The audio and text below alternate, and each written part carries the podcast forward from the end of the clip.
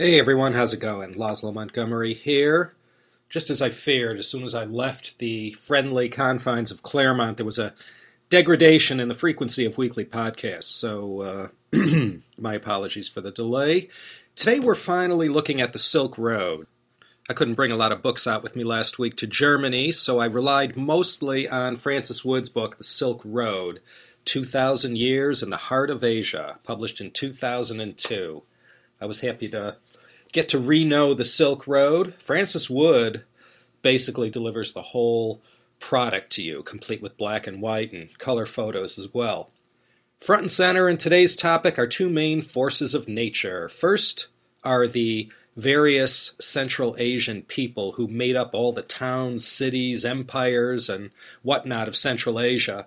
And the second was the infamous terrain that these rugged travelers faced off against each time they left the safety and comfort of the oasis.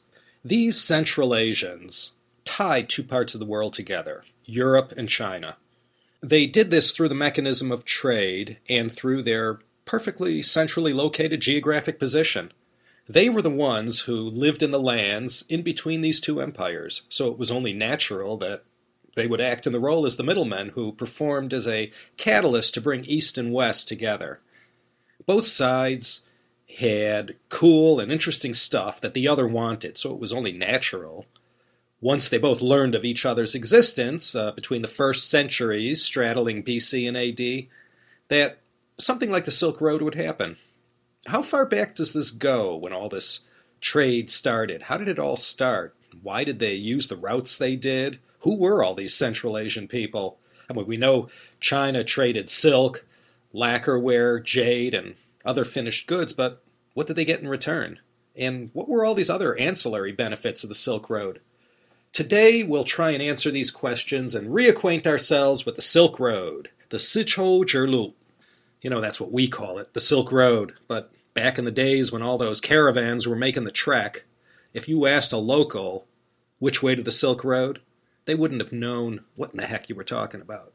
The Silk Road first got its name from the German explorer, adventurer, scientist, geographer Baron Ferdinand von Richthofen. He lived from 1833 to 1905, which means the term Silk Road hasn't been around that long. He was the first to say Die Seidenstrasse in 1877. Pardon my Deutsch. The biggest challenge for me has always been keeping all the various Central Asian kingdoms and civilizations straight. Which were the Turkish influenced ones? Which were the Persian? Who spoke which languages? And does anyone speak that language anymore today? For example, our heroes in this episode were a Persian people called the Sogdians. We know they were Persian because of their language root. They were the essential ingredient for so much of the time that the Silk Road was at the height of its importance. It was the Sogdians, more than anyone else, who facilitated everything along the trade routes and created the infrastructure, so to speak, that allowed for the dissemination of knowledge, particularly science, religion, and all the various tidbits of information that sort of greased the wheels of progress and increased man's comfort and convenience one drop at a time. They were at the center of it all. In fact, the whole lingua franca of the Silk Road was their language, Sogdian, not Chinese. But there is no Sogdia or Sogdians, and their religion, Zoroastrianism, along with Buddhism, Manichaeism, and Nestorian Christianity, were once the great religions of Central Asia until the time of the Prophet Muhammad. Very little today resembles how it used to be. After the Battle of Talas in 751, that was it. Things were never the same again, and it was only a matter of time before all of this massive land area turned to Islam. So we have, in today's episode, major civilizations, great powers in their day that played a starring role in the history of the Silk Road, and they don't even exist anymore. And the way people moved around in Central Asia and the way everything has played out there over the millennia, there aren't a lot of easy bullet points and factoids to make it easy to understand and keep track of who was who and what happened to them. Sogdia today, well, if you laid a overlay of their empire down over a political map in the present day, it would cover western Kyrgyzstan, most of Tajikistan, the eastern part of Uzbekistan, a smidgen of Kazakhstan, and a drop of Afghanistan. Their capital was at the legendary city of Samarkand, which was later the capital of uh, Tamerlane's empire and once one of the centers of the universe. Tamerlane, of course, that ultimate killing machine who did all his damage during the late 14th century. Today, Samarkand is the second biggest city in Uzbekistan. So, this sort of illustrates the complications of the times and why it's so hard to get your arms around the whole Silk Road. The China side of it, no problem. Everything is excellently documented. But that's just one side of things. Most of the action wasn't happening in China. The overwhelming majority of the lands where the Silk Road passed through were far, far away from China proper. And like I said, passed through kingdoms that not only don't exist anymore, but didn't leave much of a written record like their uh, Chinese business partners did. We'd have to go all the way back to the Han Dynasty to start at the beginning. This doesn't mean there wasn't any trade or interaction going on prior to the Han, but it was about the time of the Western Han, 206 BC to 8 AD, that China's emperors first gave it a serious thought about what worlds might possibly lay beyond those Xiongnu barbarians on China's western border. China History Podcast 47, we looked at the ultimate adventurer Zhang Qian, who, during his travels out west, beginning in 138 BC, saw Chinese goods in distant markets. So trade between China and the lands of Central Asia was already going on. It didn't spontaneously begin with the advent of the Silk Road. These first fearless traders, perhaps from a time as early as Alexander the Great, they were the initial ones who began to create a beaten path to walk on. These trailblazers were the first to mark the rugged paths that traversed some of the most frightful terrains and climates on planet Earth. Eight months of winter from September to May, minus 40 Celsius, and in the summer, blazingly hot and inhospitable. Yeah, Zhang Qian came back and told the emperor two things, and lucky for the entire Chinese race that sitting on the throne in Chang'an at the time was a man as intelligent fearless, educated, and visionary as the Han Emperor Wu Di. Zhang Qian reported to His Majesty the shocking news that China was not the only big kid on this block. There were other civilizations out there seemingly as mighty and as advanced as the Middle Kingdom. The other thing he reported was that those people way out to the west of China, they went totally gaga for these common everyday things that China made. So Han Wu Di fulminated a while and put two and two together, and he figured out let's see, huge, distant, untapped markets, great demand for the country's products, and he did some arithmetic and figuring in his head, and then the light bulb came on. And then Han Wu Di used his powers as emperor to facilitate the early growth of the Silk Road, and great wealth began to flow into China. Now he had an idea that these people of Da Qin, or you know, as Rome was uh, supposedly called back then by the Chinese, they loved Chinese-made silk garments and fabrics, and of course back then, nothing worn by the swells of ancient Rome screamed out, "I'm filthy rich," like silk. You know, and it wasn't just the Romans. Chinese silk was in high demand in all the major markets of Central and Western Asia. Things really took off after Zhang Qian before Zhang Qian, the east west trade volume was at a slow trickle. After Zhang Qian, that's when it became a steady stream. Even though they didn't call it the Silk Road back then, it was during the Han Dynasty that the maps first started to be drawn. And then over the next half millennia, from the fall of the Eastern Han, the Three Kingdoms, the Jin, the Southern and Northern dynasties, and into the Sui, the routes developed more and more. And when Tang Gaozu and Tang Taizong ushered in the Tang Dynasty, that's where we enter the golden age of the Silk Road. That was the time when Buddhism was all the rage, and the Silk Road was flowing with monks and pilgrims in both directions, all playing their individual parts in, you know, spreading uh, Buddhist culture in China.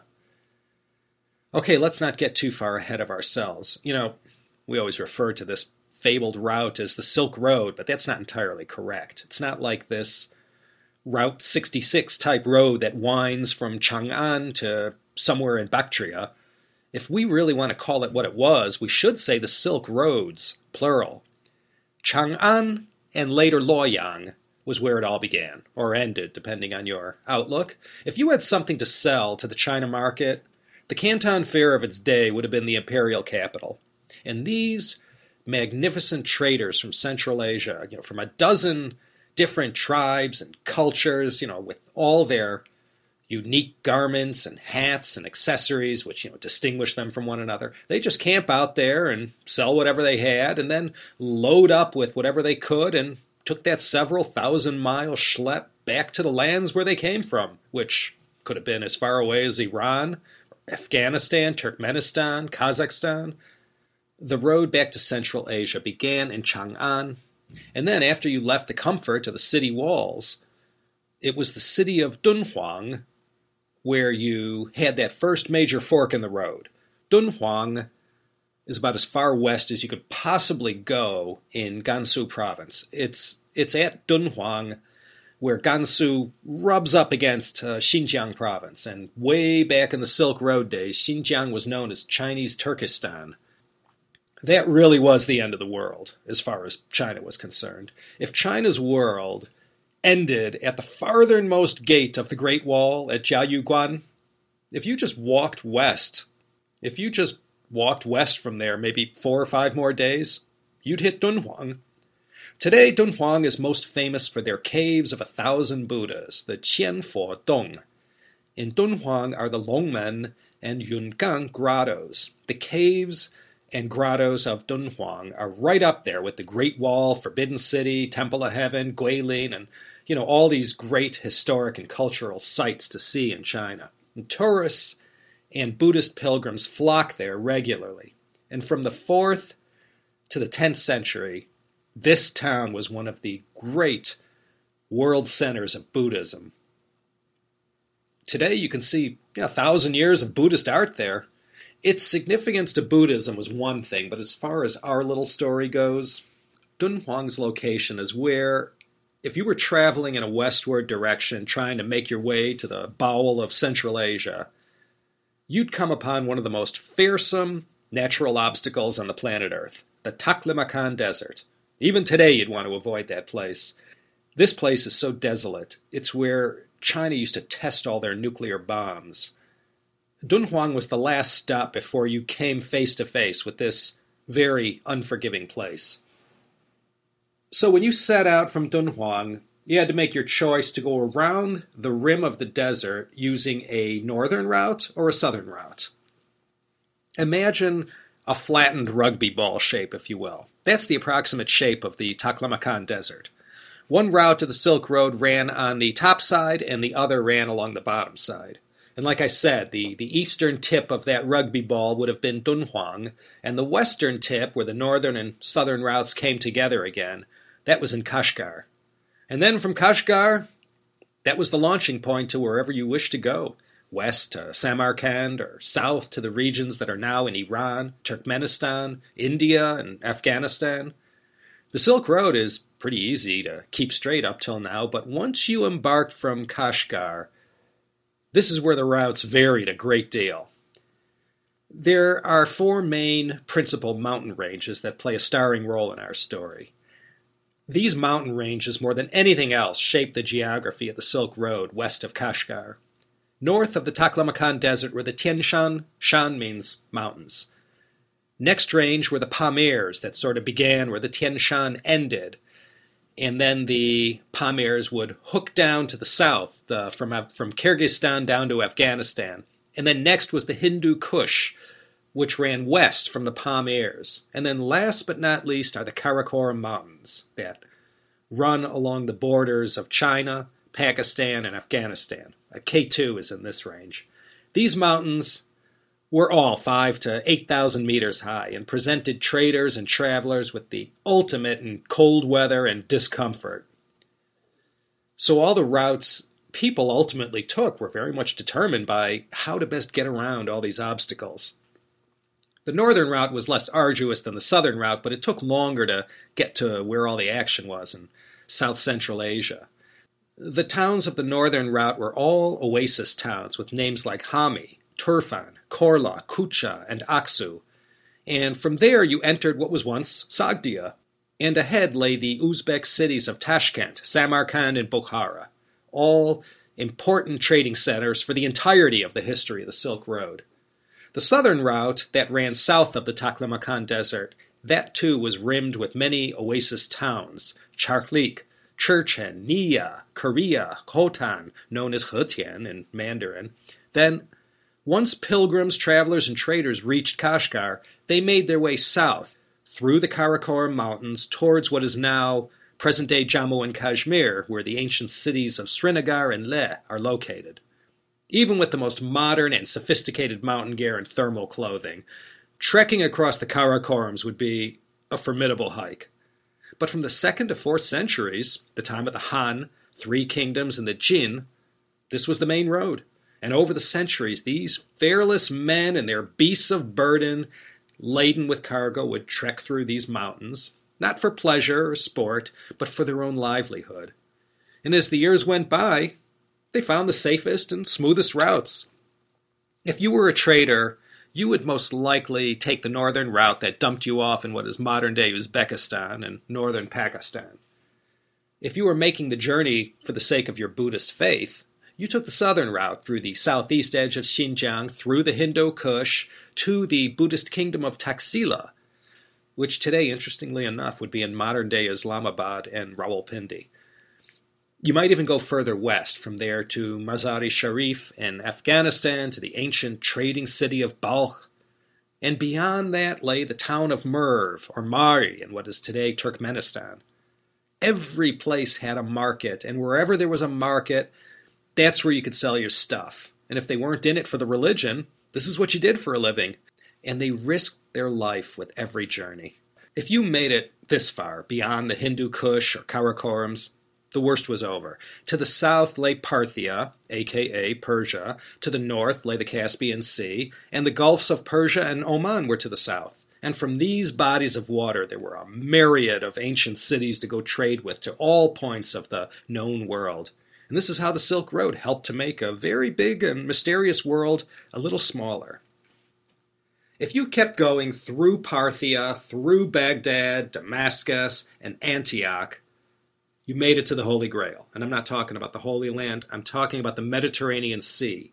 From the shores of the eastern Mediterranean, you could sail on further to the biggest market in the world, in Rome. This was a long, hard, perilous journey, so it made no sense to be moving trinkets back and forth. Realistically, you could only manage to make one trip a year, maybe two at most if the first one went off without a hitch. So you had to maximize your profits per journey. Back then, you had to pack up your camel or donkeys or whatever with items of the highest possible value. And this is how the trade in luxury goods went on for a couple millennia. It's the same today in my business. Now, of course, we use shipping containers and send cargo using these massive container ships. But that container is a certain fixed cost. If you loaded it up with junk selling at a dollar a piece, the value inside that container didn't add up to much, maybe thirty, forty thousand dollars. Well, if you're paying four thousand dollars for that container, forty thousand dollars worth of stuff inside means you're paying a freight cost of ten cents per piece. But if you loaded that container up with Louis Vuitton bags and iPhones, now you're talking some hefty values, which completely dilutes your freight costs to nothing. So if you were fortunate enough to make it all the way from Chang'an to Bukhara, laden with the most precious things China had to offer, you could take a couple of years off back in the home country and live as large as you wanted.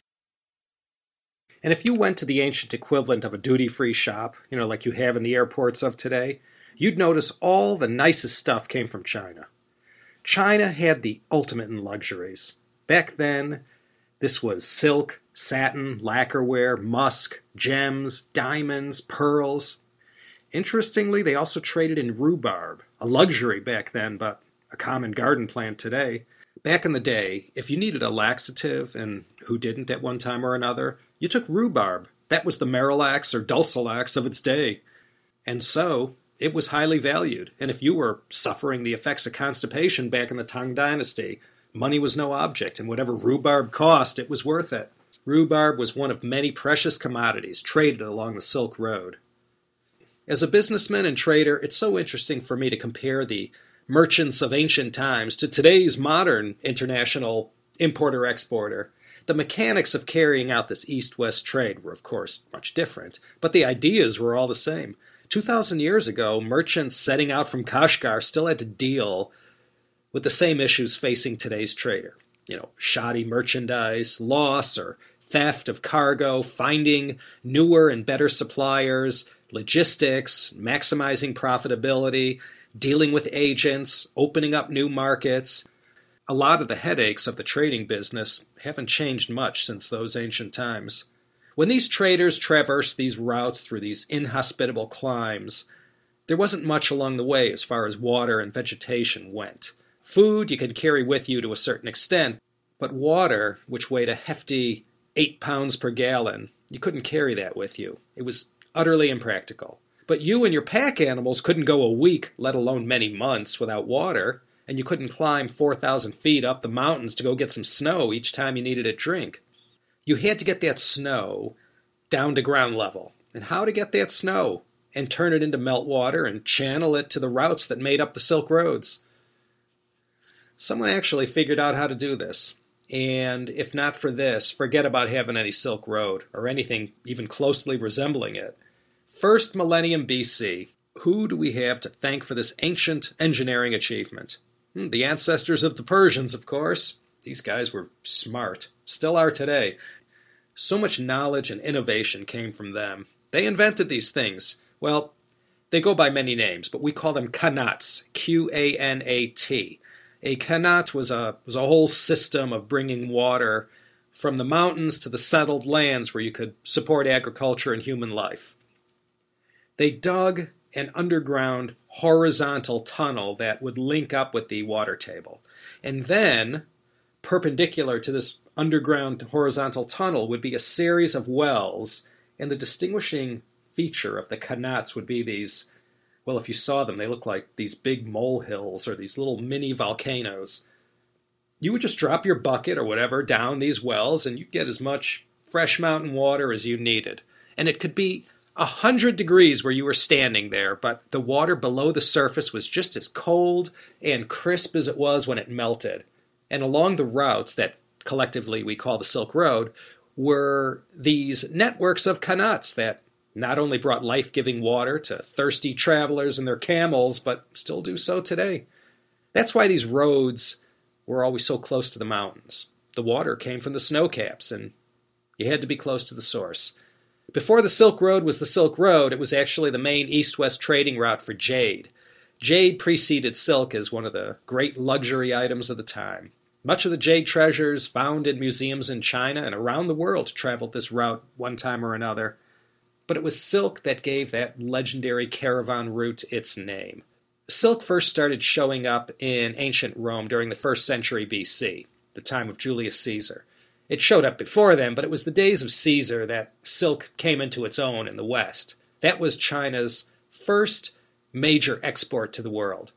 Virgil spoke of silk in his writings he mentioned it, but no one knew for sure what it was, how it was made, and where it came from.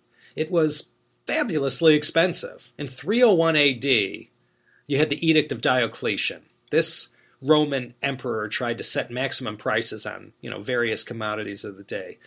I guess you could call them price controls. Nothing on that list tops silk.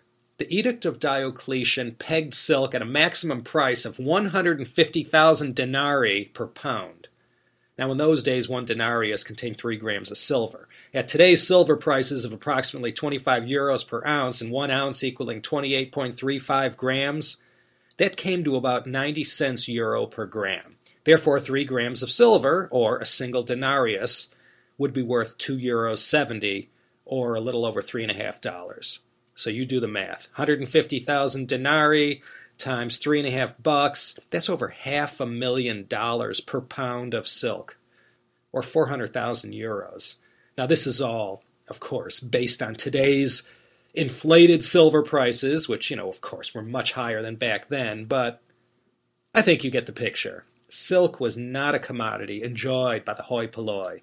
You had to be in the third century AD equivalent of the Forbes 400 to enjoy the luxurious feel of silk against your bare skin. Gaius Plinius Secundus, Pliny the Elder, who famously perished in 79 AD when Vesuvius blew its top, said of the Chinese and their famous export, quote, They are famous for the woolen substance obtained from their forests after soaking in water, they comb off the white down of the leaves, and so supply our women with the double task of unraveling the threads and weaving them together again. So manifold is the labor employed, and so distant is the region of the globe drawn upon, to enable the Roman maiden to flaunt transparent clothing in public. The Seres, or silk people, though mild in character, yet resemble wild animals, in that they also shun the company of the remainder of mankind and wait for trade to come to them. The Xiongnu, they love silk. And for all the years that the Chinese were paying them off to keep them at bay, it was a huge strain on the treasury. 25 BC, the Chinese sent 20,000 rolls of silk out west to the Xiongnu. On top of this, they also sent 20,000 pounds of silk floss or raw thread. And then when you added it all up, it came to 10% of the entire China annual revenues. So China paying these guys off to leave them alone was was economically not sustainable. And that's why Han Wu Di and later emperors had to ultimately take military action. The Xiongnu had been a pain in the butt to China since even before Qin Shi Huang, the, the first emperor. Nobody could beat these guys, and they, they simply came in from the west and at will just harassed the heck out of the Chinese. But like most people, even down to today, they liked comfort and luxury when they can get it. So the Chinese kept them at bay the old fashioned way, the same way all rich and powerful countries do. They paid them off. Sea travel wasn't as practical back in the first century BC. And considering China's geography, well, you couldn't just trek directly west across the Himalayas. That was totally impractical. You had to stay away from the Gobi and Taklamakan deserts in the north. So they didn't have Google Earth back then, so they had to figure it out the hard way. Now, if you look at the topography, if you go on Google Earth, pretty much the only practical overland routes linking Rome with China were the many subroutes that collectively we know today as the Silk Road that was truly the only overland way to move back and forth. And it all got found out naturally through the amazing process of natural selection. These traders all figured out the best ways to get from point A to point B, and a whole network of towns, cities, trading centers, and markets that fed smaller markets who fed the nooks and crannies of the least populated mountain villages. The whole thing developed starting in the Han and reached its zenith during the Tang from 618 to 907. After Zhangqian, when it was learned that there were all these cities out there, the Silk Road was able to connect all the dots to all these famous ancient and historic cities. And the bottom line, the moral of the story is this is how East and West were able to connect. And after all this trade got ramped up, not only merchants, but scholars, scientists, artisans, cooks, and, you know, well, almost everyone, going in two directions merchandise, foodstuffs, animals, machines, fine arts, stories of amazing feats, new ideas, religion. The more developed and safer these routes became, the faster the new ideas and information could flow. All the knowledge of mankind had, up to that time, been sequestered in pockets all over the known world. And it was in all these nodes along the network, these places like Samarkand, Bukhara, Chuchan, Kashgar, Dunhuang, Damascus, those were the hothouses where all this knowledge seemed to accumulate and was synthesized and developed and organized and you know more and more people would pass through these places and take some of this new information with them and share it back home it was only a matter of time that people would begin to travel the Silk Road just for the sake of learning and finding out new ideas. All these years, the Chinese had jealously guarded their secret paper making technique. They tried and they tried, but once the Silk Road was in full gear, it was like the internet of its day. Nothing was a secret anymore, and wouldn't you know it, boo hoo, all these civilizations from the West all started learning and copying China's papermaking secrets and, you know, would steal other kinds of Chinese intellectual property. What kind of trade was going back and forth between China and the West?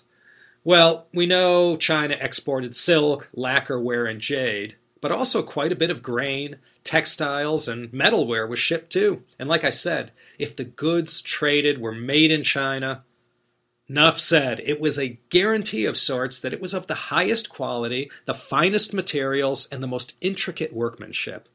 And these hardy and fearless Western traders, you know, from Central Asia, they soon enough figured out what it was that they had that the Chinese wanted. Horses and donkeys were a major item. The markets for these kinds of horses from Central Asia was insatiable. They really were the iPhone 4s of their day. Heavenly horses, they called them. I discussed them in the uh, Zhang Qian episode. The civilian and military applications for these Central Asian horses were innumerable. Besides these prized horses, there was also a, quite a market for rhino horn. Yeah, somehow this secret of the amazing powers of rhino horn got out and was embraced by all Chinese males of a certain net worth. And now, 2,000 years later, rhinos in Africa and India are facing extinction due to the market demands of the medicinal powers of their horns. And if that's not enough, the Chinese early on in the history of the Silk Road, they got wind of the beauty and wonders of ivory and what a fabulous substrate it made for the ultimate in carved objet d'art. So elephants, rhinos, sort of like McDonald's was to the humble cow, so was the Silk Road to these two creatures who have, from time immemorial, been such a marvel for mankind to behold. It didn't stop there. Tortoise shells, feathers of exotic birds, hides of ferocious wild animals, and even live animals ostriches, lions, tigers, giraffes, you know, whatever. Big markets in China for this too. And just think about it for a second. Even today, in the 21st century, shipping a panda FedEx from Sichuan to, you know, wherever in the world. Even today, you really got to think this one out and plan it down to the smallest detail. Imagine back then, a thousand, two thousand years ago, trying to get a rhinoceros from the jungles of India to the court at Chang'an. Even if you just tied it down for the whole journey, you still had to feed it, water it, and if one single rhino got there alive, I wonder how many perished in previous attempts. There were, of course, also many innocuous things like fruits, foodstuffs, spices, textiles, and whatnot that were also imported into China. Zhang Qian famously was credited with introducing grapes to China. And it was with the introduction of many of these new spices and foodstuffs that Chinese food became what it became. Imagine Chinese food without things like sesame or peas or onions, coriander, cucumbers, and the Chinese people, of course, they took to onions, and voila, a new market was born. And then, after the Chinese figured out how to grow onions themselves, well, the local market was able to be supplied, and then the price of onions would plummet, and then the common people, the 中国老百姓, they could now enjoy this once exotic food that was only found in the region around Bactria. You know, there's so many stories like this how the Silk Road helped in many ways, small and big. Other High value items exported to China from out west included silverware from Persia, glassware from Syria, amber that had come all the way from Scandinavia, and all the exportable luxuries that Rome could offer. You know, Chinese today love their Prada, Ferragamo, and Gucci. But made in Italia was also a big thing back in the Silk Road days. Coral, brassware, purple cloth, all hot in China. And this is you know, especially true during the Tang Dynasty, long after Rome had fallen. We've learned from second century Chinese literature that there came this amazing invention from the Arabs or perhaps the Persians, no one's sure, that was carried from west to east along the Silk Road, and it had quite an impact on Chinese society. In Chinese, we call it a yizi. In English, it's called a chair. It's only in the Tang Dynasty paintings where you finally see for the first time people sitting in chairs that have backs on them. You look at all those old Han Dynasty scroll paintings, hey, life was very low to the ground prior to this great innovation that the Silk Road brought to China. You already had a pretty well established elite during the Han Dynasty, sufficient enough to create a market for luxury goods. But by the time of the Tang Dynasty, rich people who could afford these once unaffordable luxuries were a dime a dozen. So the market was vast, and this just fueled the Silk Road trade like never before. And if you walk down the streets of Chang'an, back in the times of Tang Xuanzong and Yang Guifei, you'd see them all cooling their heels before the long trip back Parthians, Sogdians, Uyghurs, Kazakhs, Arabs, you name it. In this Silk Road culture, it has so fascinated mankind for so long. And even today, where you can be anywhere you want in the world in less than a day's time, even today, especially here in America, these places seem so far away and distant. Kazakhstan, Uzbekistan, Kyrgyzstan. This region has inspired writers and adventurers for centuries. Wow, I'm just getting warmed up here. I wrote something like 15 pages of notes, and I still have four books unopened with little page flags in them that I was going to reference, and we've hardly even got started. I'm only on page four of my notes, and here we are, uh, like almost 40 minutes uh, into the episode, and it's already time to call it a day. So I titillated you with how Buddhism tied in with the whole Silk Road. Believe me, that was the main route between China and India, and the number of Buddhist pilgrims dwarfed the number of traders who traversed the Silk Roads. I didn't even get to the incredible journey of the monk Xuanzang. Sir Aurel Stein and his discoveries at Dunhuang. No time for that in this episode. So, despite everything I've blabbered on about this past half hour, we hardly even scratch the surface. There's much more to this epic. So, that will have to remain fodder for future episodes. I hope that entices you all to hang in there for a while. We'll come back and look at all these subtopics of the Silk Road another time. And Andis and Wuxi, I know you're muttering under your breath, oh, here he goes again but I'm going to say it anyway. I saved it to the end, so whoever is here just for the history and nothing else, hit that stop button. We're done. We'll see you next week. Maybe. I have to attend a few meetings in good old Shenzhen this week, so I'm taking that Cathay flight tonight to Hong Kong, and like last time, I will take any number of convenient methods of transport from Hong Kong Airport to Shenzhen, and in a semi conscious fog of jet lag. I will do what I have to do for three days, and then I will come back. And so, all my smart and good looking listeners, if more than seven days goes by again and for the second time, there's nothing new here at the China History Podcast. As John Lennon said in Yer Blues, girl, you know the reason why.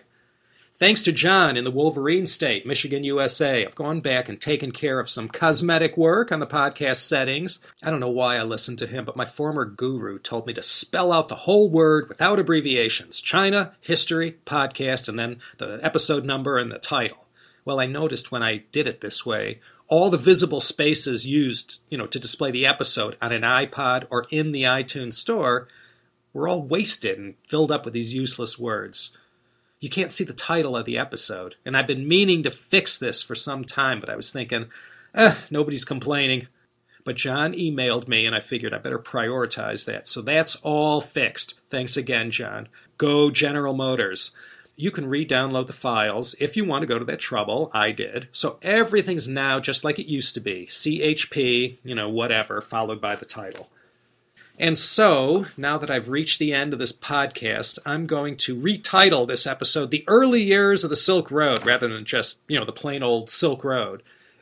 What can I say? My eyes were bigger than my stomach, and I bit off more than I could chew, thinking I could cover this whole massive topic in one single episode. Who was I kidding?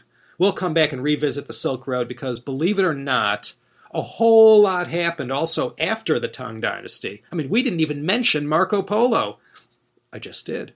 And so, from Claremont, California, this is Laszlo Montgomery wishing you all a pleasant farewell and a fond adieu from the China History Podcast. Join us next time, whenever that may be. I hope it's not too long, for another presumably exciting episode of the China History Podcast.